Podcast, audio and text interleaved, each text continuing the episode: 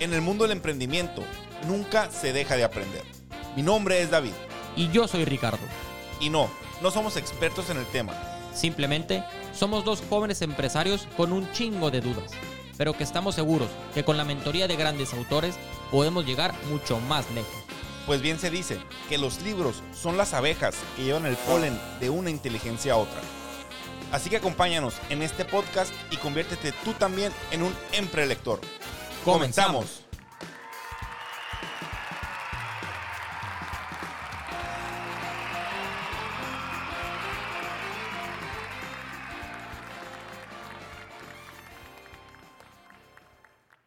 Hola, hola, muy buenas tardes a todos. Bienvenidos y muchísimas gracias por acompañarnos en un episodio más de este podcast en Prelectores. ¿Qué tal, David? ¿Cómo andas? ¿Qué onda, Ricky? Pues aquí, mira, de vuelta. Ahora sí cumplimos, porque siempre en dos semanas volvemos y dos semanas se convierte en dos meses, tres meses.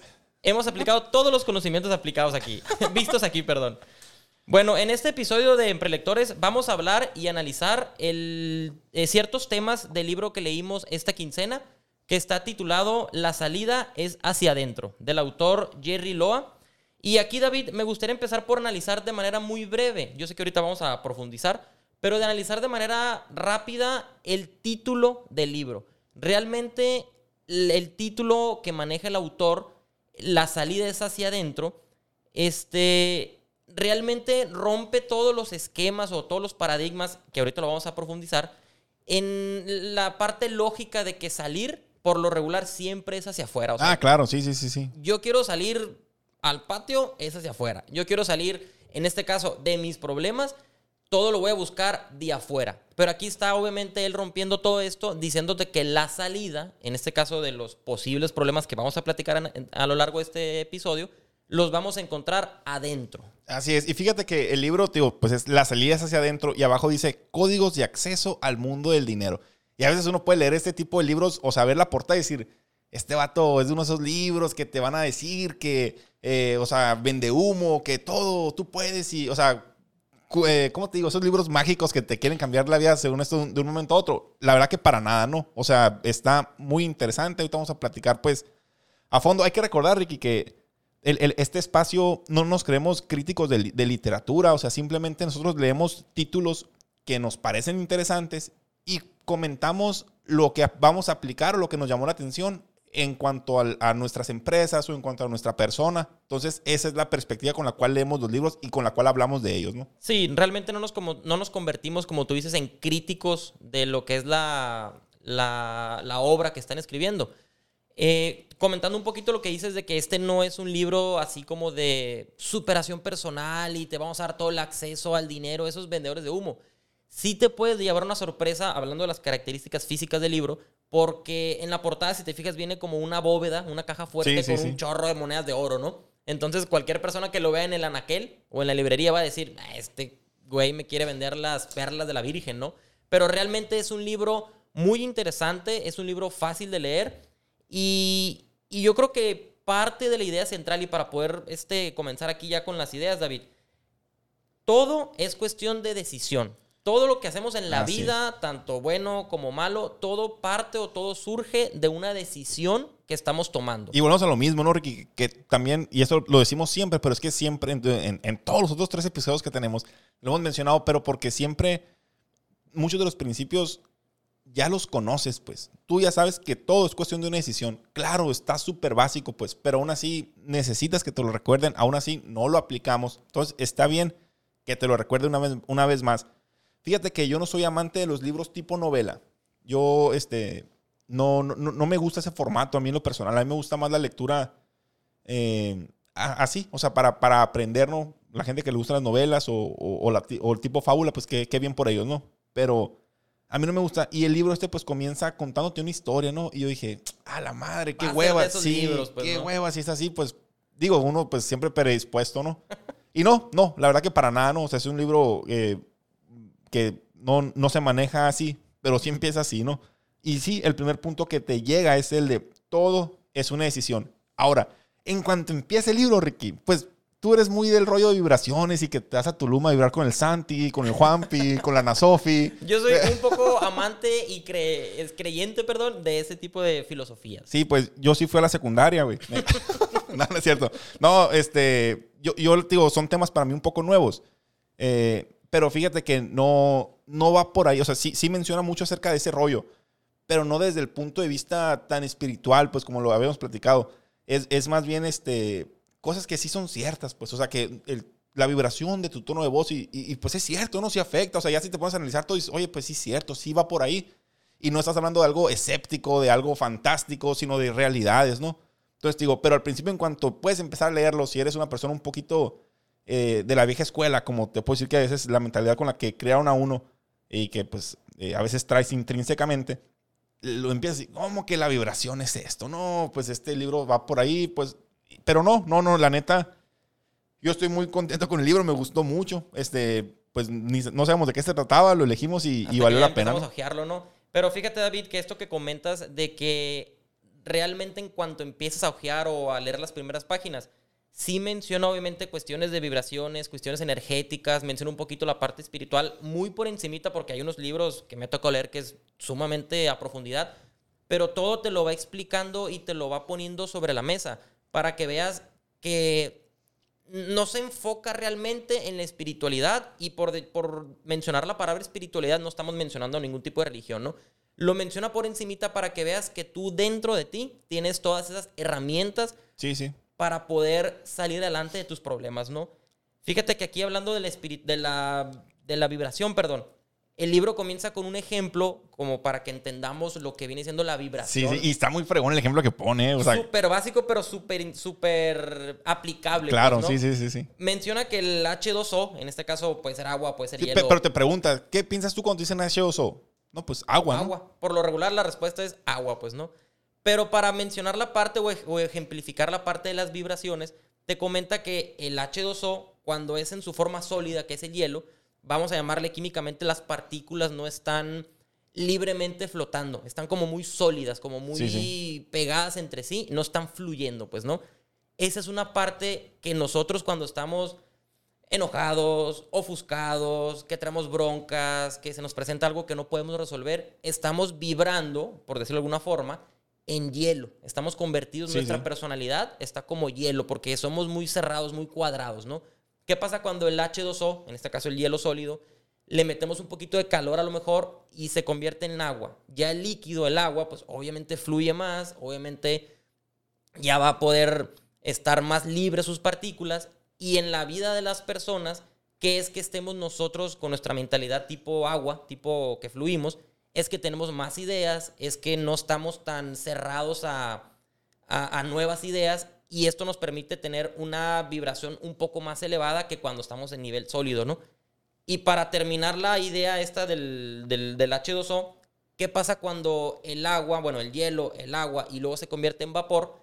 Ya las partículas están totalmente libres, pues, ¿no? Sí, sí. Ya no hay nada que se impida que se vayan, se evaporen, se vuelen, etcétera. Y que ves todo desde otra perspectiva, ¿no? Ya lo ves desde más alto, otra perspectiva más libre, más amplia, más, este, menos sólida. Y así es como tenemos que estar nosotros, como que el camino al que queremos llegar o digamos esa meta es llegar a nuestra parte de vapor. y, fíjate, Ricky, que, que, si lo analizas, o sea, te digo, volviendo a lo mismo, ¿no? Que muchas veces uno es un poquito escéptico de ese rollo, no, que como que tenemos vibraciones, que no sea ridículo, esas son cosas de, de los eh, hippies o hipsters que quieren, o sea, sí es cierto, ¿no? Que es un tema de, de, memes ahorita, ¿no? Pero, por ejemplo, yo, yo en ocasiones, yo con, con Raúl, un saludo a Raúl si alguno escucha esto, el maestro de la empresa, y, dice, Inge, viene enojado, ¿verdad? No sé, lo, lo siento en cuanto llega. Lo o sea, percibe. Sí, y pues. no por tu cara, sino porque como que lo traes. Y sí, pues traes alguna bronca y, no es como que llegas a echar desmadre, ¿no? Pero a veces, o sea, sí, sí, sí se transmite, o que sientes el ambiente muy pesado en un cuarto cuando entras. O sea, sí es cierto, pues no, no, no, nos hagamos, pues sí, son cosas que, que, que, pasan o que se transmiten, ¿no? Lo que pasa es que son temas, no, obviamente no súper nuevos, pero son relativamente nuevos que mucha gente, me incluyo yo, tú, nuestro círculo, amigos, generación, estamos eh, criados a la vieja escuela, pues, ¿no? Pregúntale a nosotros, a nuestros papás, a nuestros abuelos, a nuestros tíos. Obviamente son temas que no están muy, muy de la mano, no son tan naturales y nos cuesta trabajo creerlo, ¿no? Pero de todas formas, David, cuando vamos a algún evento, haces clic más fácil con alguna persona. Ah, sí, claro. Que es la famosa frase de que, ah, es que estábamos vibrando en la misma frecuencia. sí, pues, sí, sí. Oye, te digo, y aquí, por ejemplo, te, te comenta, ¿no? Eh, cómo llegar al autoliderazgo, ¿no? tienes que tener vibración de tu mente, más la vibración de tus palabras, más la vibración de tu energía, más la vibración de tus emociones, te da el autoconocimiento. Y el autoconocimiento te lleva al autoliderazgo. ¿Y ese autoliderazgo qué es? El autoliderazgo, el autor lo, lo define como la alineación perfecta de tu intención y tu actitud.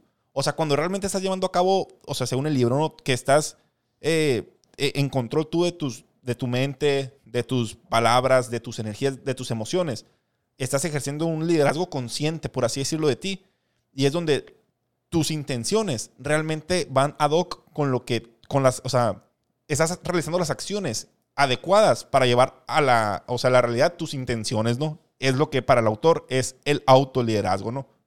Sí, y de hecho, David, hay varias como puntos que maneja el autor aquí que obviamente todos estamos en un proceso de crecimiento para llegar a nuestra meta personal, profesional, laboral. Queremos llegar a esa meta. Pero todos nacimos, crecimos y nos desarrollamos con ciertos paradigmas. Eh, y paradigmas me refiero a alguna idea, alguna creencia que nos hicieron. Te voy a decir qué es un paradigma, Ricardo. vamos a... ¿Qué es un paradigma, David? un paradigma. Este, acción y efecto. Hace un efecto de paradigmar. Como paradigma, denominamos todo aquel modelo, patrón o ejemplo que debe seguirse en determinada situación. Eso ya es como textualmente, como viene en el diccionario, ¿no? Pero si lo trasladamos a la parte ya casual, este paradigma es una idea que traemos nosotros, a lo mejor no fue idea de nosotros, a lo mejor nuestros padres así nos lo inculcaron. Este tipo de ideas, este tipo de paradigmas hacen que nos frenemos un poquito a la hora de querer desarrollarnos como personas. Sí te sabes el paradigma del chango, ¿no? Y, el plátano. No. Bueno, ahí te va. Toma chango tu banana. Mira, dicen que, o sea, eh, eh, así se explica un paradigma, ¿no? Hay científicos que ponen en un, en un eh, lugar de observación a un grupo de cinco simios, ¿no? Y en la cima de una escalera, o sea, esas escaleras así de tijera, ponen un racimo de plátanos. Entonces, va un plátano, es, va, va un, un, chango, toma uno de los, plátanos y en cuanto los toman, empiezan a mojar a todos los, a todos los changos parejos. ¿no? Ya, ok. Primera, o sea, los cinco changos que estaban ahí vieron todo eso. Ok. Segundo acto. Vuelve a ir otro chango, intenta agarrar, un plátano y empiezan a mojar a todos los changos. Entonces, ¿qué empiezan a hacer? Empiezan, eh, los changos esos dicen, ¿sabes qué? Pues si tomamos uno de esos plátanos, nos van a mojar. Entonces, cuando uno de esos changos quiere tomar un plátano, los otros lo, impiden. Pero entonces, sacas a uno de los changos, de esos cinco changos, y metes un chango nuevo. El chango ese nuevo no sabe. Entonces, en cuando va por el plátano, ni siquiera llega porque los otros changos lo empiezan a jalar. Él no sabe ni qué pedo, no sabe por qué. Pero, ah, no puedes agarrar los plátanos. Ah, bueno, ¿por qué? No sé. Sacas otro chango de los viejos y metes otro nuevo. Ya tienes tres viejos, dos nuevos. Total, que va a llegar un punto, un punto donde tienes puros changos nuevos y ninguno de ellos se atreve a ir por los plátanos y si alguien quiere ir, lo detienen y lo golpean. ¿Por qué? Porque les enseñaron, ya ni siquiera saben por qué, ni siquiera, les tocó a ellos. O sea, pero eso es un paradigma, pues una idea que a ti ni siquiera te consta. O sea, bueno, así me lo explicaron a mí alguna vez, ¿no? Así se crea un paradigma. Sí, pero esos paradigmas muchas veces a nosotros nos frenan para continuar con nuestro crecimiento. ¿Qué tenemos que hacer? Realmente nuestros paradigmas, ideas o conocimientos que tenemos no, no nos van a, no los podemos eliminar. Realmente los vamos a tener siempre porque es parte de nuestros valores, parte de nuestra cultura, de nuestra educación.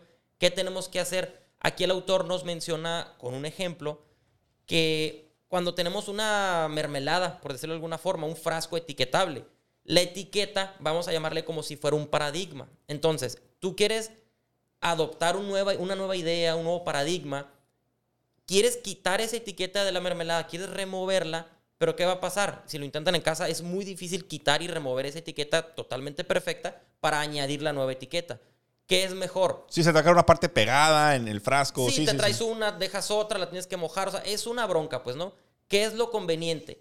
Aceptar que tenemos esa idea o esa creencia que no nos está funcionando en la etapa de la vida que nos encontramos, la respetamos y la dejamos ahí pegada en el frasco de la mermelada, y agregamos una nueva etiqueta sobrepuesta a la parte de la, del paradigma viejo. ¿Qué pasa con esto?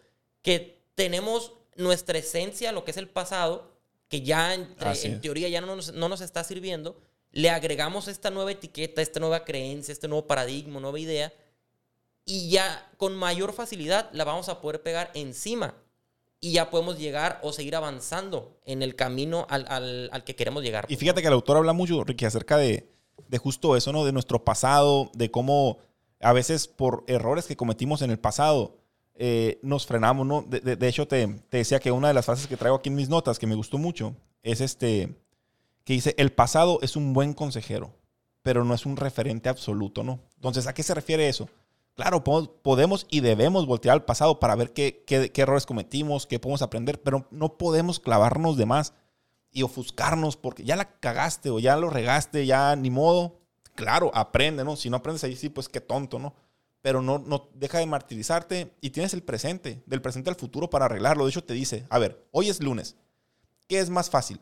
¿Cambiar lo que pasó de este lunes al lunes pasado o, o cambiar lo que va a pasar de este lunes al próximo lunes? Pues obviamente lo que está para enfrente, ¿no? Pero a veces como personas nos ofuscamos tanto y nuestro pasado nos arrastra. Es un lastre muy fuerte, pues, sí, sí. Muy fuerte. De hecho, yo creo que el 80% de las personas siempre están pensando negativamente. Pues, pues tú crees eso porque lo dice el libro, ¿no? No, sí. Pues, yo eh, que llegué a la conclusión. pues sí, después de leer el libro, porque lo dice el autor. En el libro, pues no.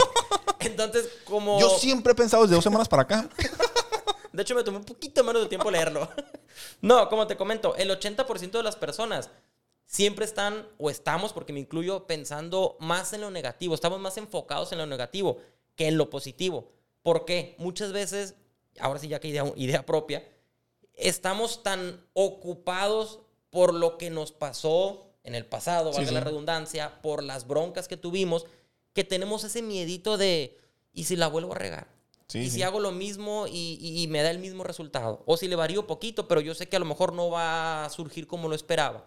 Entonces, para poder que exista el éxito, para poder llegar a un nivel eh, personal o, de crecimiento empresarial con éxito, es obligado, es súper obligado que vamos a pasar por el fracaso. Realmente el fracaso es un, un, súper, eh, lo, que más nos enseña para llegar al éxito. De, pues, hecho, te comenta aquí en uno de los principios, porque no me acuerdo cómo se llama el principio ese, el principio de la dualidad, ¿no? ¿Qué es eso que tú estás comentando? Para alcanzar un, un éxito, debes reconocer que hay un fracaso, sino que es el éxito. Entonces, muchas veces tienes que haber probado ese fracaso para saber cuándo estás probando el éxito. Napoleón dice en su, canción, en su canción de hombre, si no sabes del, del, dolor, no sabrás de la alegría, ¿no? Tienes que conocer uno para poder reconocer el otro cuando lo, cuando lo veas también, ¿no? Entonces, eso también habla mucho el autor, eh, sobre todo el punto del éxito, ¿no? Sí, y fíjate David que aquí menciona también, creo que lo traes ahí también, la ley del pensamiento. Esto es muy sencillo, es como una reglita o como una suma, digamos, ¿no? Mis pensamientos definen mis palabras. Ah, sí, sí. Mis palabras definen mis acciones. Mis acciones definen mis hábitos y mis hábitos definen mi carácter. Y ya como último, mi carácter, es como una cadenita, ya va a definir mi futuro, pues, ¿no? ¿Por qué el libro se titula Las salidas hacia adentro? Porque obviamente, si te fijas, el punto de partida de lo que es la ley del pensamiento son los pensamientos. Lo que tú traes adentro, lo que tú piensas, cómo tú te hablas, cómo te imaginas, cómo juzgas a las personas. Si tú logras cambiar eso, obviamente es difícil y, se le llama, según el autor, eh, estado de crisis, porque obviamente estás queriendo generar un cambio, como cuando la, te lo menciona el autor bien chistoso aquí, como cuando la oruga se está convirtiendo en mariposa. Sí, sí. Pues está surgiendo una crisis, ¿no? Una de, la, de la, palabra, creo que crisalidad, si no me equivoco tú también, como estás queriendo cambiar, obviamente vas a sufrir, vas a tener una crisis, pero cuando llegue el punto que tus pensamientos ya sean un poquito más claros, un poquito más positivos, por añadidura tus palabras van a ser más positivas y si eres más positivo ya tus acciones van a ser obviamente de, de mejor calidad, buenos hábitos, buen carácter y ya tu futuro va a ser prácticamente positivo todo, ¿no? Sí, de hecho también menciona Ricky, hablando más o menos de lo mismo, la diferencia entre meta y objetivo, ¿no? que a veces uno dice, yo tengo esta meta. ¿Cuál es tu meta? No, pues mi meta es este, tener una casa. Esa no es una meta, dice. Ese es un objetivo. Si tú dices, no, pues, ¿cuál es la diferencia? Si esa es una meta, pues quiero una casa, pero un objetivo, quiero una casa algún día. O es que quiero bajar de peso. Ok, si fuera una meta ya tangible, dije, ¿sabes qué? Es que yo quiero tener una casa en esta colonia de dos pisos, no que lo declares, sino que sepas a qué es lo que quieres realmente. No, o sabes que no, pues que quiero bajar de peso, ok, ¿cuánto? No, pues quiero bajar mi nivel de grasa en este porcentaje, quiero aumentar mi nivel de músculo en tanto y que mi masa pesar tanto. Ah, ok, eso es una meta, no es un objetivo. Y a veces nosotros no nos ponemos metas, güey, nos ponemos objetivos. Ese me pegó bien duro a mí porque, ¿dónde ves tu empresa en cinco años? No, pues la veo grande. ¿eh? O sea, la, la- la- Facturando millones. Sí, la veo firme. Sí. O sea, sí, güey, pero ¿qué, qué, qué es eso? Pues, ¿qué, a, a qué te refieres con, con...? La veo con chamba, ¿eh? Pues sí, pues, pero ¿a, a- a- a qué le tiras, pues? Realmente no estás poniendo un, un- un caminito al cual seguir, pues, ¿no? Sí, y Simplemente luego- dices, ah, quiero que sea muy Y exitoso. fíjate, no hay ningún viento favorable para el que no sabe a qué puerto se dirige. Esa es una frase que me gusta mucho, que es lo mismo. O sea, puede que sepas más o menos para dónde vas, pues, pero no tienes así certeramente a qué le estás tirando, pues. Pero Entonces, también hay que aclarar que para la mayoría de las personas, y me incluyo yo, es muy difícil saber a qué le tiramos o a qué queremos llegar. Pues sí, por su mediocridad, Ricardo. No, no. Porque me, medio no la es cierto. creo, pues, ¿no? No, no, no, sí te entiendo. No, y yo también, pues, o sea, es difícil. Pero te digo, y, a- y apenas a veces leyendo esto porque no te enseñan. Fíjate que estaba pensando que no hay clases de emprendimiento en las escuelas, no hay materias No de nada de esto. No existen. y y, y qué, qué necesario es ese, güey. Súper. Obviamente lo que te enseña en la escuela, pues es lo, vamos a llamarle, lo, lo físico, ¿ok? Sí, sí. Pero ya la parte mental, el crecimiento personal, el, el- el autoliderazgo, es muy complicado que lo mencionen en los colegios. pues. Oye, Ricky, y hablando de las metas y objetivos, fíjate que algo que me llamó mucho la atención es que a veces uno ve el, el dinero como, como, como la meta, ¿no? Y te dice aquí que ahí está la ley de causa y efecto. La causa es el valor, dice, y el efecto es el dinero. O sea, tú lo que tienes que buscar es generar valor en las personas, en tus empleados, en tu familia, en tus amigos. Y si realmente estás generando un valor, tanto como empresa como como persona, el dinero va a ser un efecto de... de- Una causa. una ca- Perdón, un- una no, no, un efecto. Sí, pero pues el autor dice efecto, ¿no? Ujú. No sé, cualquier cosa y coméntale con Gary Loa. pero así lo menciona él, ¿no? Sí, de hecho, este, cuando nosotros como empresarios estamos enfocados, todo mundo, hago un paréntesis, todo empresario, todo emprendedor, todo incluso, a lo mejor también los colaboradores en las empresas, buscamos un fin económico. Estamos Ah, trabajando claro. por dinero. Pues, está- por supuesto, ¿no? No es, no es una caridad, ¿no? Ajá, exacto, porque ocupo pagar estos servicios, porque ocupo meter comida al refri, entre miles de cosas más, ¿no? Y nos vamos entelarañando en esas cosas de físicas, en esas cosas materiales. Quiero dinero, quiero dinero. Y, y no tanto avaricia, que puede haber un poquito de eso, pero es más no tener un rumbo. Entonces, cuando ya la ley de la causa y efecto nos dice, ¿sabes qué? Enfócate en crecer tú como persona Sí, sí. acércate a personas que te hagan crecer, acércate a personas que, como lo dijimos al principio, vibren igual que tú en la misma sintonía, vas a tener un crecimiento personal y por añadidura va a llegar prácticamente lo que estás buscando en la parte física, que es el dinero. pues, Oye, ¿no? Ricky, y por ejemplo, eh, volvemos a lo mismo, ¿no? Hablando de escepticismo y todo ese rollo. Ah, ¿cómo que me junte con gente que vibra como yo, esa mamada? Pero, o sea, veámoslo de este punto. No lo veas tanto como una vibración, pues, pero júntate con gente que te añade valor. Júntate con gente que está haciendo lo mismo que tú. Pues, si tú quieres ser un empresario, como lo hemos platicado en algún otro episodio, pues, como dicen. O sea, si tú te juntas con cuatro inútiles, tú vas a ser el quinto inútil. Si te juntas con cinco, con cuatro millonarios, a lo mejor tú eres el quinto. A lo mejor no, pero algo se te va a pegar, algo vas a aprender. Entonces, este, dice Dios los hace, ellos se juntan, Ellos ¿no? se Dice un dicho. Entonces, es, es- es parte de lo mismo, pues. Y ahí es donde te estás juntando con personas que van a hacer que tú crezcas como persona. Vas a agarrar ideas, como lo mencionábamos en el segundo episodio. Vas a robar como un artista de esas personas, pues, Sí, ¿no? sí. Cómo pagan impuestos, a lo mejor ya hablando de lo empresarial, ¿no? Cómo cotizan, cómo venden, cómo se publicitan a lo mejor para vender sus productos. Claro. Y eso te está dando un valor prácticamente gratuito, pues, ¿no? Sí, Porque sí, no, sí. obviamente hay muchas cámaras, muchos sindicatos, muchas partes donde puedes inscribirte y, y que te enseñen esas cosas. Pero si tú detectas un grupo de amigos que te puede funcionar para que te agregue valor, está muy fácil. Claro. Oye, Ricky, y también fíjate que menciona una de las frases aquí que, que me hizo pensar a mí, ¿no? Dice, ¿qué es imposible para ti? Muchas cosas. Sí, y, uno, y uno lo piensa, ¿no? Y, y, o sea, piensas, bueno, pues esto, esto. Y luego te pregunta, ¿cómo lo sabes? ¿Quién te lo contó? Y dices, a la madre, ¿no? Y luego ya te dice, ¿qué creencias eh, poderosas deben gobernar hoy mi vida y qué paradigmas debo, debo dejar ir? Que es parte de lo mismo. A veces uno dice, no, yo quisiera hacer esto, pero no, pues no es para mí eso. Es para alguien que haga más esto, que sea más así, que sea más así. ¿Cómo sabes, pues? ¿Cómo sabes que no es para ti? O sea, desde ese punto de vista, sí, sí te llega mentalmente este, sí te sacude el libro, pues con esa clase de preguntas, ¿no? Y si te fijas, somos nosotros mismos los que estamos poniéndonos un freno de mano, pues, ¿no? Claro. Porque si tú quieres, es muy difícil, obviamente, David, decir, yo quiero llegar allá a ser muy chingón y voy a ser la mejor empresa de cristales de Sonora y luego de México y a lo mejor voy a estar en un nivel superior. Lo buscamos, lo queremos y lo que tú quieras. Pero es muy difícil que no te surjan esas Ah, claro, sí, sí, esas sí. dudas de que, ¿para qué le echo ganas y a lo mejor ni lo voy a lograr?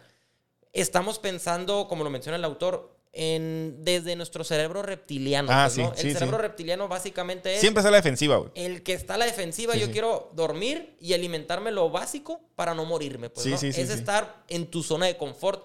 Tenemos, menciona otros cerebros ahí que no me acuerdo, pero tenemos que cruzar esa barrera del cerebro, del cerebro, perdón, reptiliano para ya sacudir así como que al cerebro, porque el cerebro es un pésimo, por aquí lo tengo de hecho, ¿eh?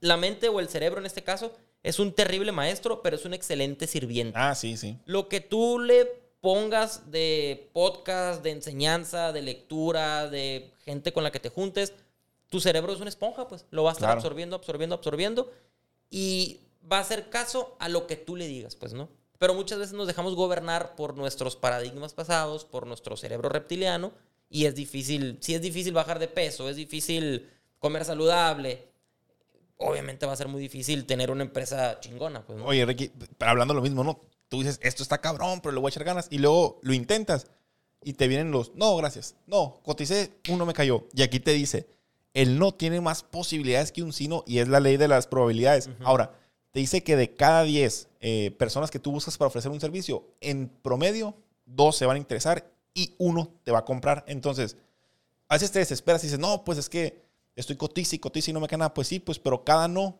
te va acercando más así, por- a- más a un sí, por estadística, güey, por probabilidades. Entonces dice, te tienes que poner contento cuando te batean, porque está todo bien.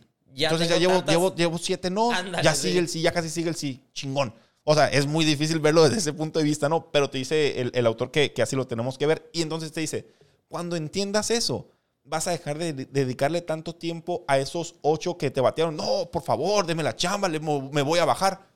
Vas, te desgastas, pierdes energía, pierdes tiempo, en vez de estarle dando más tiempo a buscar esos otros dos, otros dos que sí te van a contratar. ¿Y cómo van a llegar esos dos o esos más? Sí, obviamente pegándote una frega buscando muchos Ah, no, claro. O sea, porque es la ley de la probabilidad, pues, ¿no? Así es, tocando puertas. Nosotros como empresa también cometemos el error de querer simplemente vender servicio, producto, a lo que se dedican allá afuera, por el dinero, nomás por vender y por ofrecer un producto, un servicio. Aquí está la transacción, págame. Realmente el autor te menciona, y creo que estoy muy de acuerdo, que la comunicación con nuestro cliente tiene que ser multidisciplinaria. Ah, e- e- ese- ese tema, Yo creo Ricky. que es con lo que más me quedo. Yo también, eso, ¿no? machín, no te voy a decir que con lo que más, pero uno de los puntos que a mí más se me hizo interesante y fregón, güey, dije, a la madre, es que esto tiene completamente la, razón- Es la la razón. clave del éxito. Mira, tú y yo siempre hemos sabido y lo hemos platicado mucho, que somos vendedores, güey. Somos vendedores, ¿por qué? Este, pues porque somos quienes vamos y, y- y entregamos un presupuesto de alguno chamba de nuestra empresa y, eh, entre comillas, nuestro trabajo es convencer al cliente, que no es cierto, porque cuando el cliente está interesado realmente no tienes que convencer a nadie, ¿no? Suelta la lana. Así es, pero, pero entre comillas, pues convencer al cliente, cerró la venta, pues somos vendedores. Y uno dice, no, pues este, eh, de, de- como lo hemos dicho, es que de 8 cierro 2, de 8 cierro 3, depende, este, el, el- el- el giro en el que estés, a veces es un poquito más fácil, ¿no? Este, pero continúa ahí con, con los porcentajes que, que dice el vato. Lo que pasa es que la comunicación integral o multidisciplinaria se aplica al momento, digo, en muchas áreas de la vida, ¿no? Pero en este caso, al momento de generar una venta. Te comenta que las palabras, el lenguaje corporal, el tono de voz, la vestimenta, todo ese, todas esa- esas partes que mencioné conforman un lenguaje que tú le vas a transmitir a tu cliente. Es que te están comprando a ti, Ricardo. Eso, para allá iba. O Sí, sea, sí. no creas que yo que me dedico a los vidrios, barandales, puertas, canceles, aquí hago un, un paréntesis. Patrocinados por Tecnotemplados. Tecnotemplados, eh, América y Veracruz. no, eh, obviamente la gente quiere un cancel de baño para que su baño se vea lindo, un barandal en la escalera para que sea muy bien. Pero yo tengo muy comprobado que, número uno, no somos un producto de la canasta básica, entonces la gente tiene el dinero, al menos clientes de nosotros, para pagar ese producto, ¿no? Sí, sí. pero no, ha- no van a comprar el producto nomás por comprar el producto en el sentido de, ay, está muy bonito, sino van a comprar el producto porque, como le explico yo a mis colaboradores, nosotros no vendemos en sí un cancel de baño, vendemos una experiencia con el cliente. Y la, la experiencia comienza desde que recibimos la llamada por teléfono, desde que lo visitamos en su casa, desde que traemos el uniforme, traemos el chaleco, Sí, sí. Eh, tenemos una buena actitud. En este caso, pues, obviamente traemos lo que es el cubrebocas. le, le ofrecemos y le vendemos una experiencia al cliente. ¿Y en qué porcentajes es? Las palabras, que es como vamos a vender, digamos lo que le vamos a exponer, lo que le vamos a explicar, solamente es el 7% de la, de, del- de la suma de porcentajes, Sí, sí, ¿no? sí, del 100%. Del 100%. El tono de voz, cómo llegas, cómo te ves, a lo mejor, eh, eh, pues sí, el tono de voz es el 38%. Y lo que tiene más peso es el lenguaje corporal. Los ademanes que Sí, sí. tienes, si vas encorvado, si estás un poquito muy rígido. Entonces, es súper importante entender que no, no nada más vamos a vender por vender, pues tenemos que ofrecerle una bonita experiencia, un buen servicio y la venta prácticamente va a caer sola. ¿no? Y, y fíjate que aquí yo, entre las notas, puse, me llamó también la atención que el- del, del 38% del tono de voz eh, engloban las vibraciones y la confianza que tú transmites a partir de tu voz. Ni más ni menos. O sea, y, y sí es cierto, pues si tú llegas, eh, aquí es, O- hola, eh, eh, ¿qui- ¿quiere entonces la cochera? Ah, o sea, no, ¿a qué tal? ¿Cómo está? Buenas tardes, sí, fíjese que aquí, este, nuestro constructor, o sea, todo eso pinta, y no, y no estás vendiendo humo, no, no estás echando mentiras, pero también tiene mucho que ver que tú ya traes un respaldo de chambas hechas, que tú sabes que estás a la altura de hacer todo eso, pues entonces te da una seguridad y- llegas ya, así voz. es, pues, o sea, un ejemplo muy básico, vamos a cotizar un material o vamos a marcar a un negocio porque vamos a cotizar algo. Nosotros como clientes marcamos, yo, bueno, al menos yo inmediatamente detecto con el tono de voz, fíjate, estamos en llamada telefónica, detecto con el tono de voz, puta, este cabrón tiene flojera de vender. ah, sí. Puta, este vato no sirve para vender. Oye, fíjate que es bien buena onda el, el que me está atendiendo aquí. Oye, ¿con quién tengo el gusto? Quiero que tú me atiendas cuando vaya a la tienda. Sí, claro. Entonces es muy importante lo que transmitimos nosotros con el tono de voz, David. Ahora, Ricky, para poder cambiar nuestros paradigmas, para cumplir nuestras metas y todo ese rollo, a veces se nos hace muy difícil eh, poder darle un giro a nuestra vida tan abrupto, ¿no? En el otro podcast de La Pelea Atrás del Éxito, cuando entrevisté al Toño González, él decía eso, pues que a veces queremos darle un giro a nuestra vida y nunca hago, ej- hago ejercicio, pero hoy, a partir de hoy, me voy a levantar a hacer dos horas cardio. Oh, cabrón. Lastimado, Sí, güey. espérate. No, no, no, no, nunca hago esto, pero quiero aprender francés. Voy a tomar un curso intensivo de tres horas diarias. O sea, espérate, cabrón. Un paso a la vez, pues. Sí. Y aquí te dice el autor. O sea, qué bueno que tienes la intención. Qué bueno que quieres hacer algo. Pero fracciona tus metas. O sea, si se te hace muy pesado, fracciona tus metas. Este, eso ayuda eh, para empezar a que no te deprimas de que no, pues es que esta semana dije que iba a hacer ejercicios dos horas todos los días y no, pues no lo cumpliste y ya te da para abajo y te rajas en vez de haber dicho, ¿sabes qué? Esta semana voy a hacer 30 minutos diarios, a la otra ya puedo hacer 40, luego 45. O sea, fracciona tus metas y ponte metas diarias cortas, pues. ¿Qué es eso? Fíjate que estamos platicando ahorita antes. A veces, pues la neta que no, no es por poner excusas, pero nuestra chamba a veces no nos permite eh, tener todo el tiempo del mundo, pues porque, porque nos demanda mucho, ¿no, Ricky? Pero eh, dijimos, ¿sabes qué? En dos semanas tenemos que, que grabar otro episodio. Y así hemos dicho muchas veces y a veces pues se nos juntan cosas, que te enfermaste, que también que la chamba, que todo es eso. Y aquí, ya cuando hicimos el compromiso, dije yo, a ver, te, te estoy diciendo, Sí. antier, neta, llegué bien cansado y quería ver la tele, quería ver The Office con mi esposa. Y no, chingado, tengo que leer, güey. Tengo que leer porque queremos grabar el jueves, que estamos grabando un día antes. Este, Rompimos la rompimos meta. la meta. Eh, pero te digo, son, son, son metas diarias cortas, te dice el vato. Si tú tienes, quieres tener el hábito de la lectura, no digas, no, es que en dos semanas que- o en una semana quiero leer un libro nuevo. No, pues, pero a lo mejor, ¿sabes qué? Voy a leer 30 páginas diarias, voy a leer 20 páginas diarias. Entonces, ponernos metas cortas en todos los sentidos, Ricky, en todos los sentidos.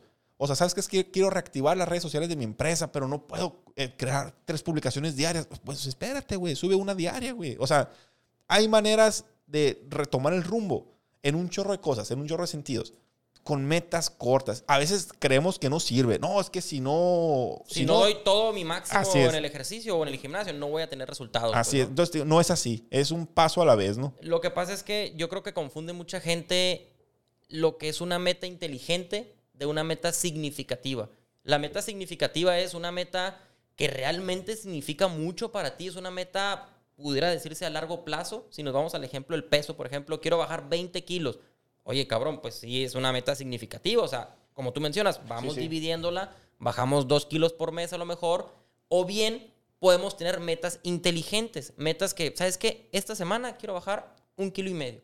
Ah, ok, inteligentemente estás Claro. decidiendo comer más saludable, hacer un poquito más de ejercicio, o si lo trasladamos a la empresa, en mi caso, por ejemplo, tengo muy abandonadas las redes sociales, una meta este, inteligente sería, ¿sabes qué? Voy a hacer dos publicaciones a la semana, no me cuesta trabajo, no me cuesta o no me demanda demasiado tiempo y voy a tener un resultado a corto, mediano plazo de la Sí, sí, publicidad sí. que dije, ¿no? Pero si me voy a, oye, no es que yo necesito meterle 30 mil pesos mensuales de publicidad porque ahorita no estoy vendiendo Así, nada. no, no, no. O sea, no te quieras tampoco sí. comer el mundo en, en un ratito, pues no, hay que ser inteligentes al momento de poner nuestras metas, David. Oye, Ricky, fíjate que hablando eh, de lo que estamos platicando ahorita, del, del tema de, de nuestro interior, ¿no? Este, dice que nosotros proyectamos nuestro mundo interior al mundo exterior, ¿no? Viene, es- eso se me hizo muy interesante y muy fregón. Y viene un ejemplo de unas tarjetitas, de que llevan a un niño con un psicólogo y que le enseña unas tarjetas, ¿no? Y que no, pues, ¿qué ves aquí? No, pues veo... eh, porque la mamá estaba preocupada que porque el niño de, siempre estaba preocupado por el dinero y todo veía dinero. Oye, que, oye, un niño chiquillo como de 8 años, ¿no? Que, Sí. oye, este, que, ¿cuánto cuesta eso? Ay, ¿cuánto gana esto? Oye, y aquí el dinero. Y la mamá preocupada fue y la llevó. Y que, Creyendo que tenía un problema. Sí, pues, creyendo ¿no? que tenía un Sí, problema, ¿no? sí. Y, que- y que empieza a sacar tarjetas el psicólogo. Y no, pues ahí, ahí veo, no sé, una bolsa de dinero. Y acá que ves, no, pues allá veo un carro bien caro. Ah, Que son, que son manchas realmente, ¿no? Sí, que son manchas. Y, y ya que la señora está preocupada, no, es que mire, mi hijo, no, pues es que no tiene ningún problema. Ayer vino un niño que yo sacaba esa tarjeta y veía la muerte y que acá veía un fantasma y que, o sea, entonces, ¿qué prefieres? Pero ¿qué quieres eso? Que lo que, lo que tú traes dentro es lo que proyectas, pues. Lo que pasa es que la calidad de tus pensamientos es lo que va a determinar tu vida, David. O sea, este niño, por ejemplo, que estabas diciendo como ejemplo, yo veo aquí eh, dinero, yo veo aquí una tarjeta de crédito. El niño está enfocado, sus pensamientos están enfocados en, digamos, eh, crecer con dinero económicamente. sí. Yo sé que es un niño, pero porque el autor lo cita como ejemplo, ¿no? Entonces, la calidad de esos pensamientos, ¿qué va a determinar en su vida? Pues más economía, un poquito más de sustento, a futuro ser empresario, emprendedor. Y el muchachito este otro que estaba viendo muerte, destrucción, etcétera, a lo mejor se la lleva pensando, la calidad de sus pensamientos es muy negativa. Se la llevaba pensando cosas negativas. Sí, sí, de sí. que, no sé, a lo mejor ve muchos pleitos en su casa, a lo mejor en su escuela le hacen mucho bullying. Entonces, es, son, son factores externos que hacen que modifiquemos nuestra calidad de los pensamientos, David. Oye, Ricky, ahorita que dijiste, ¿no? Que la calidad de tus pensamientos va a determinar la calidad de tu vida. También dice el autor que el nivel, esto me, me- me pegó a mí, el nivel de riqueza que, que hoy experimentas en tu vida Ah, es sí. exactamente el nivel de pensamientos de abundancia que hoy posees. O sea, yo no pienso en abundancia, por lo visto. Soy una persona no abundante. No, o sea, qué curioso, ¿no? Que dices, ah, cabrón, sí, sí. Es lo que tengo que decir, dice uno, ah, ¿sí será tan así? O también le echan mucha crema a los tacos. A lo mejor muchas personas que lean este libro sí van a pensar que, híjole, pues está como que muy raro, muy espiritual, muy... no han leído otros libros que verdaderamente están espirituales. Aquí lo único que el autor quiere darnos a conocer o enseñarnos es que todas las respuestas que nosotros queremos encontrar o todas las dudas que nos surjan, todo viene de adentro. Todo viene de adentro. ¿Por qué? Aquí el autor te lo dice. Nuestros pensamientos del pasado determinan la persona que soy ahora. Sí, sí. Lo que yo estuve pensando en el pasado, cómo me comporté, qué es lo que hice, qué, qué hice bien o qué hice mal, determina la persona que soy hoy.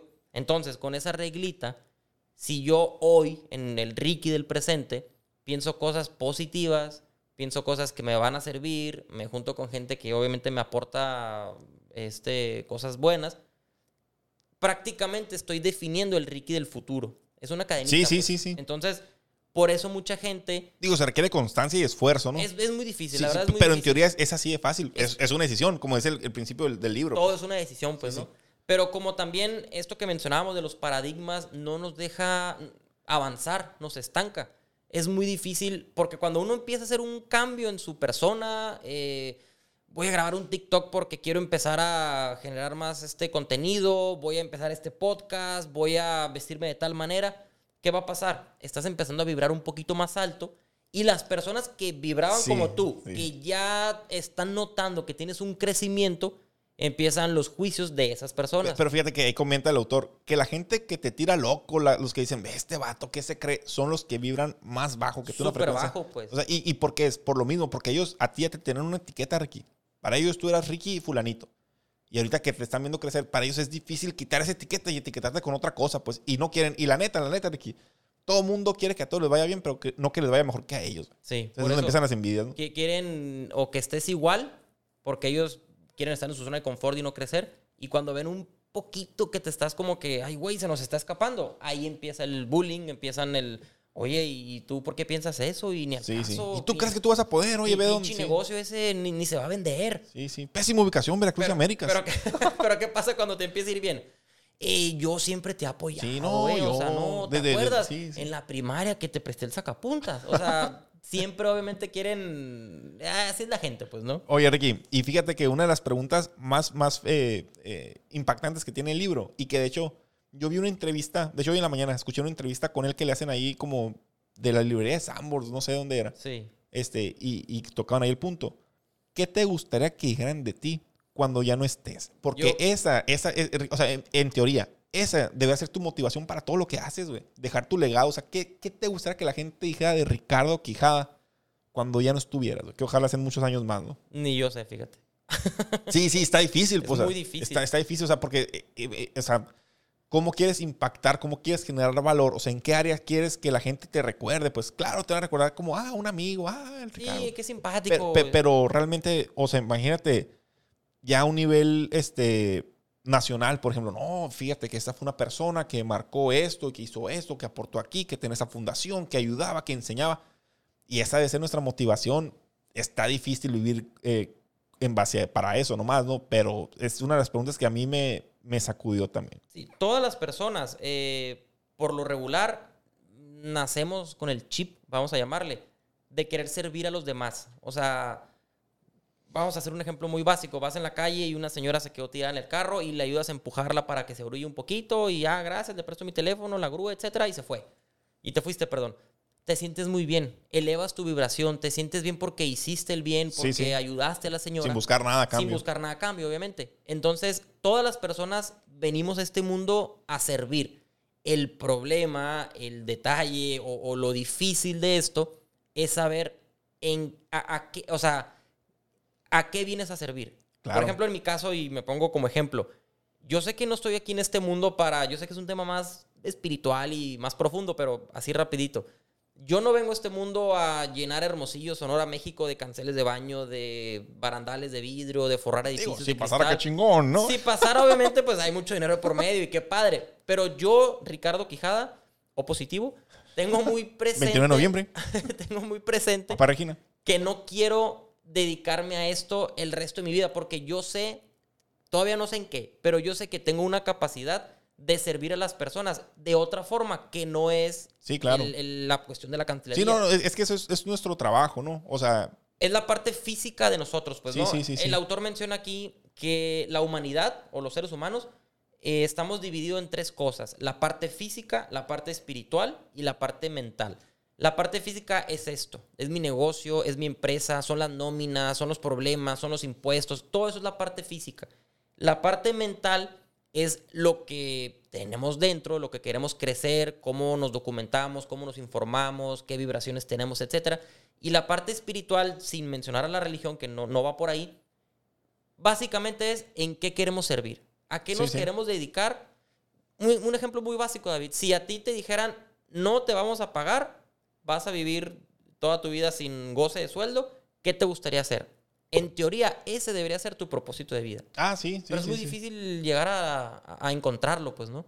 Que eso es lo bonito o lo padre o lo interesante de la vida, llegar a ese propósito. ¿no? Oye, Ricky, y hablando de, de construir lo que, lo que, a donde quieres llegar, ¿no? Pone también un ejemplo aquí, el, el autor, de un niño este, que está jugando fútbol y que le, y que le preguntan este, a Einstein y a Messi, ¿no? A Messi, que, ve lo- sí. que Einstein lo ve jugar y le preguntan, Einstein, ¿tú crees que el morro es bueno?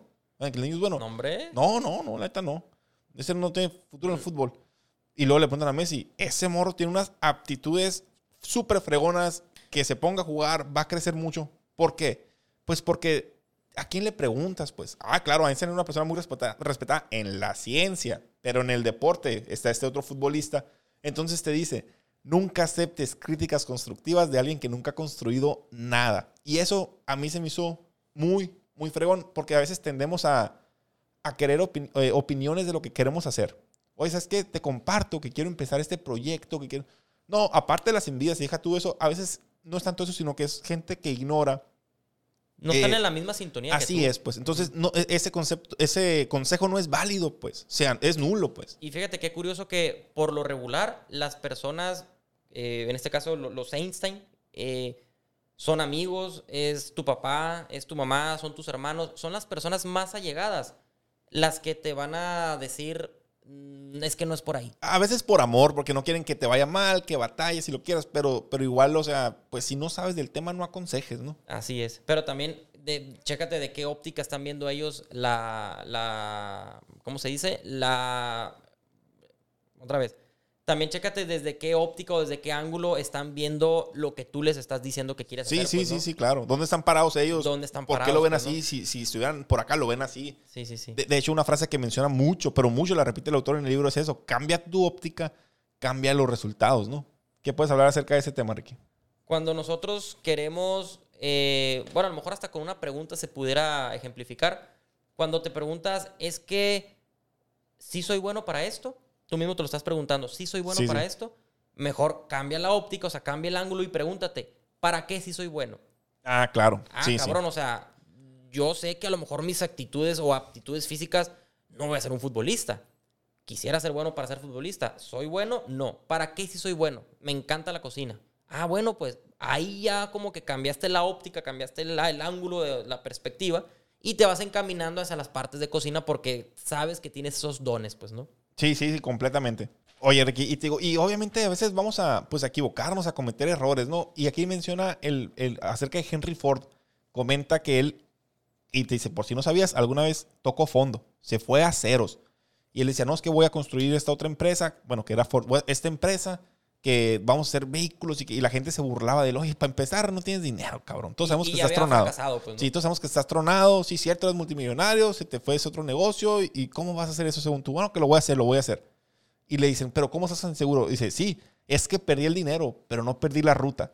Y eso, o sea, también eh, eh, dije a la vez, qué frase tan fregona, ¿no? De hecho, había un, un- un estudio, este lo escuché hace como unos dos años.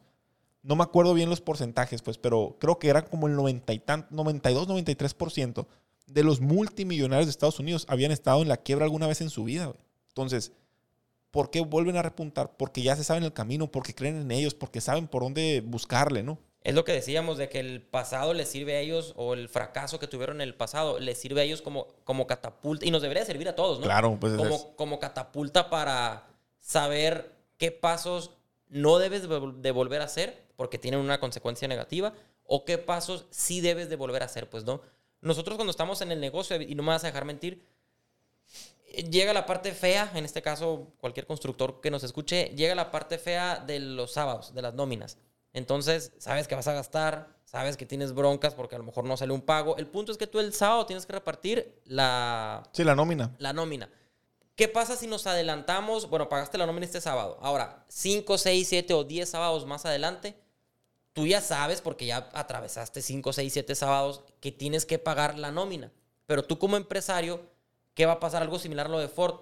Como ya sabes que tienes que pagar ese dinero, porque estás pensando un poquito a futuro, te vas a preparar Claro. con cobrarle a lo mejor un poquito antes a tu cliente. Así es, ¿Sabes así es. qué? Yo, estamos a miércoles. Yo el sábado me voy a pegar una friega por. Perdón, el sábado me van a pegar una friega porque voy a pagar X cantidad de dinero. Desde el miércoles le marco a mi, a mi cliente y le digo, ¿sabes qué? ¿Me puedes sacar un pago? No. Ve otra manera.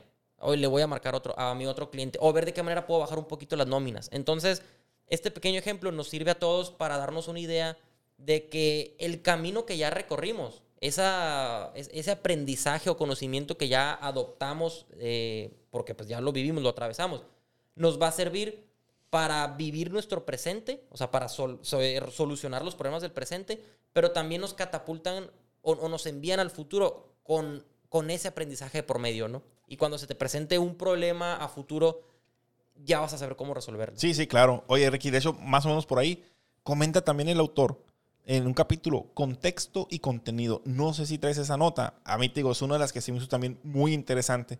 Dice, si no te ves ahí, muévete. Ahora, ¿qué es el contexto y qué es el contenido? Por ejemplo, te voy a escribir un paisaje. Aquí en Hermosillo, Sonora. Calor, eh, cactus, eh, Cactus. o sea, eh, sol, Desierto. desierto. ¿Te imaginas un pingüino caminando aquí? Imposible. Ahí vas a Altozano, le vas en la bici allá por Altozano, un pingüino ahí. Imposible. Pues por supuesto que no, porque e- el, el pingüino es el contenido. El- la ciudad es el contexto. Ujú. No encaja ese contenido dentro de este contexto. Y nosotros Somos contenido del contexto en el que estamos. ¿Y a qué voy con esto?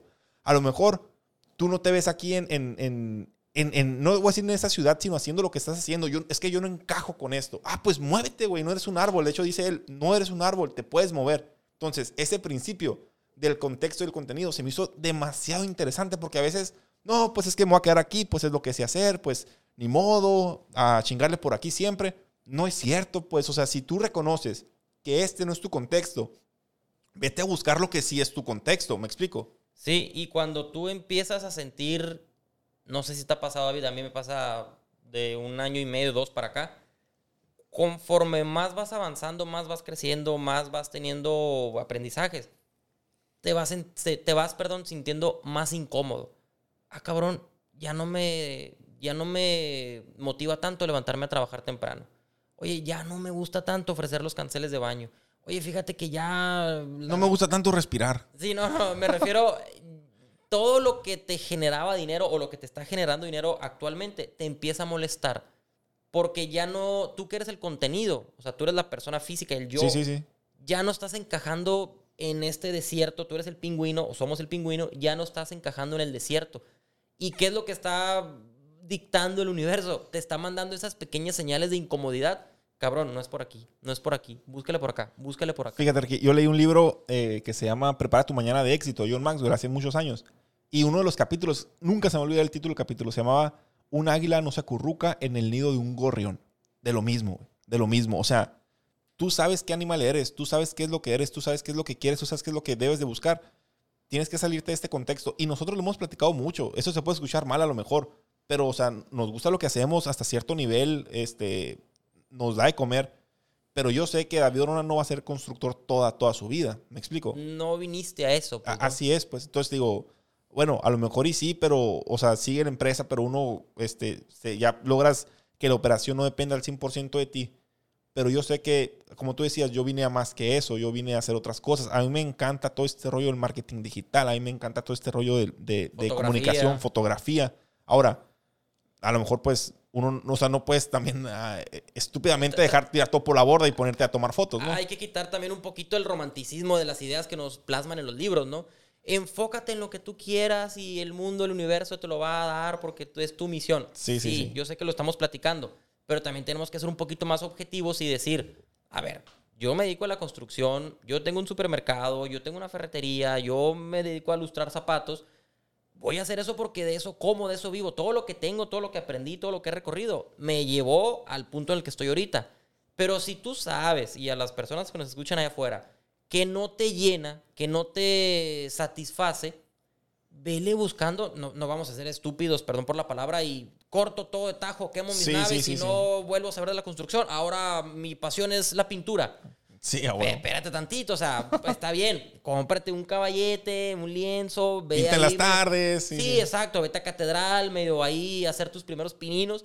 Pero no, no te desentiendas de lo otro, pues. Sí, claro, claro. Fíjate que también el autor menciona aquí que si tú le das o sea, tú dame una persona con metas o con propósitos y yo te voy a devolver un empresario. No, yo estoy, no me gustó ese punto, güey. Lo anoté aquí, lo ah, anoté aquí. No, no, no. Eh, eh, acabamos de terminar con este episodio. no, es cierto. No, no, no. No, eh, está bien platicarlo porque aquí lo traía porque no, no se me hace que sea así, ¿no? Fíjate, tú, termina la frase, güey. Lo que pasa es que te comenta. Si que la termines, güey. Si tú me das, o sea, tú dame una persona. Con metas. Con metas y yo te voy a devolver, o sea, porque digamos que el acto seguido es un empresario. Ahora, dame una persona sin metas o sin aspiraciones, te voy a devolver un colaborador. Un empleado. Te voy a un empleado. No es cierto eso. La neta, e, es, eso es lo... E, e, o sea, una, una, cosa es que yo no crea que, ah, ¿sabes qué? Esta idea de, de, la vibración, no estoy tan fan, pero órale. Pero esta se me hace a mí una mentira, güey. No es cierto. Hay, hay empleados este, que, se, que, que, que, cargan con toda una empresa, güey. O sea, y que tienen metas bien claras y que, y que su, su meta toda su vida fue ser parte de una este, eh, gran empresa. O sea, ¿cuánto ganará el subgerente de Costco? O sea, no mames. Y, Como 140 mil pesos. Ah, pues se ha haber puesto una friega y haber sido su meta crecer y llegar hasta ahí. Y no está para nada mal. O sea, se me hizo muy mal eh, eh, esta idea. A lo mejor. a lo mejor un poco. sí, se, me hace que a, lo mejor la estamos interpretando mal, pero no creo, güey, porque está muy. Una persona, una persona con metas, una empresa, una persona sin metas, un empleado.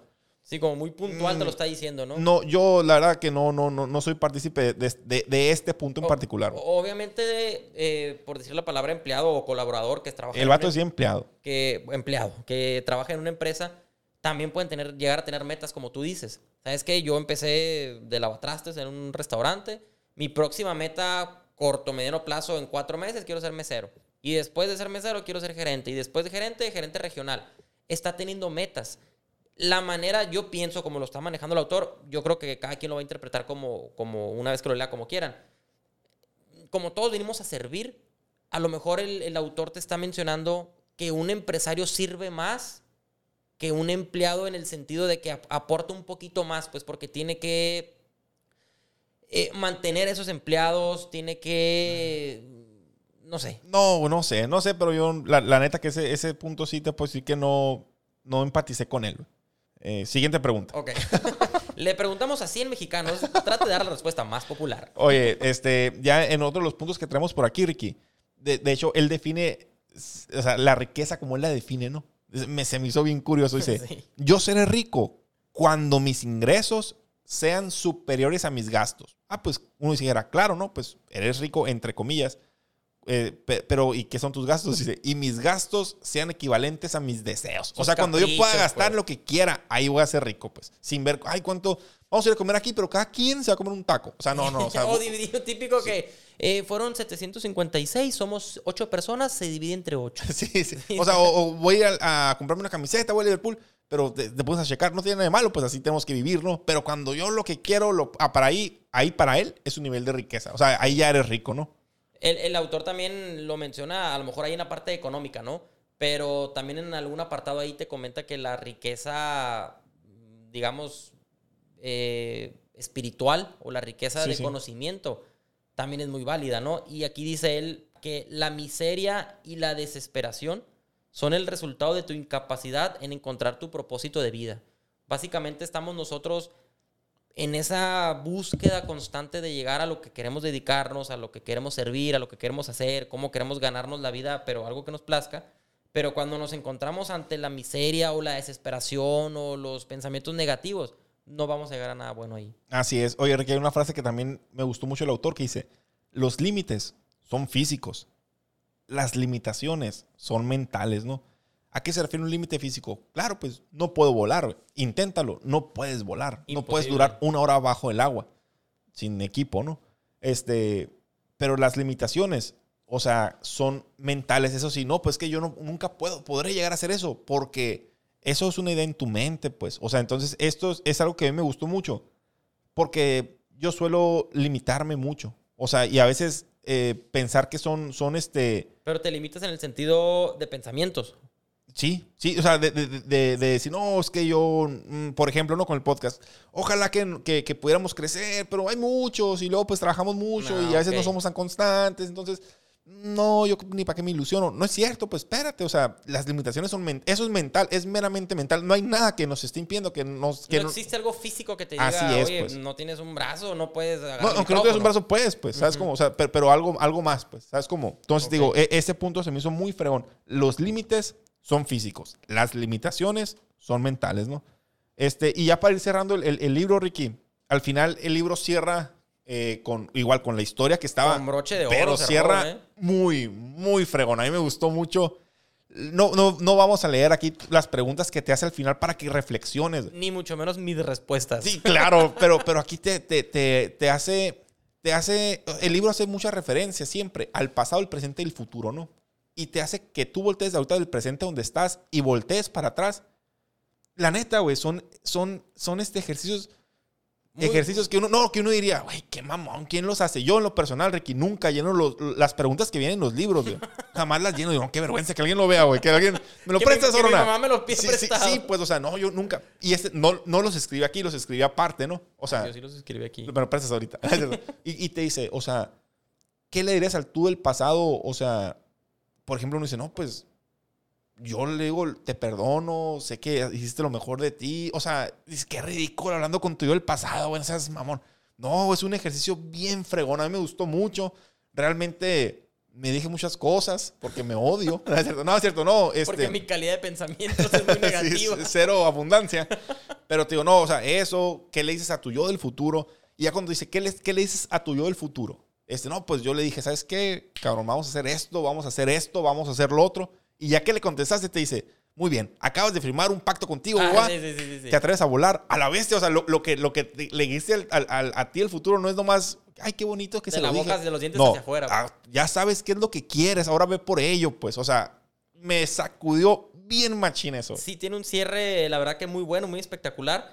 Y ya para cerrar aquí el, el episodio este del podcast, David, si se pudieron dar cuenta, y ojalá tengan la oportunidad de leer el libro, nunca, en, digo, este tipo de libros, ¿no? Nunca nos menciona maneras físicas de cómo ganar más dinero. Ah, ¿no? Nunca nos menciona este tipo de publicidad, nunca nos menciona tu empresa tiene que estar con estos lineamientos, este tipo de uniformes, este vehículo te funciona más, el know-how de la empresa tuya o de Sí, cualquier sí. otra.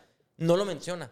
Lo único que menciona a lo largo de las páginas es tú como persona tienes la solución adentro. Tú como persona tienes esos pensamientos que se van a convertir en acciones, esas acciones se van a convertir en hábitos y luego en un estilo de vida y etcétera, etcétera, hasta que llegues a encontrar el punto clave de cómo llegar a crecer tu dinero. Por añadidura, si nosotros hacemos todos estos conocimientos, aprendizajes, autovaloraciones o evaluaciones, por añadidura va a llegar la parte o la contraparte física, que es el dinero.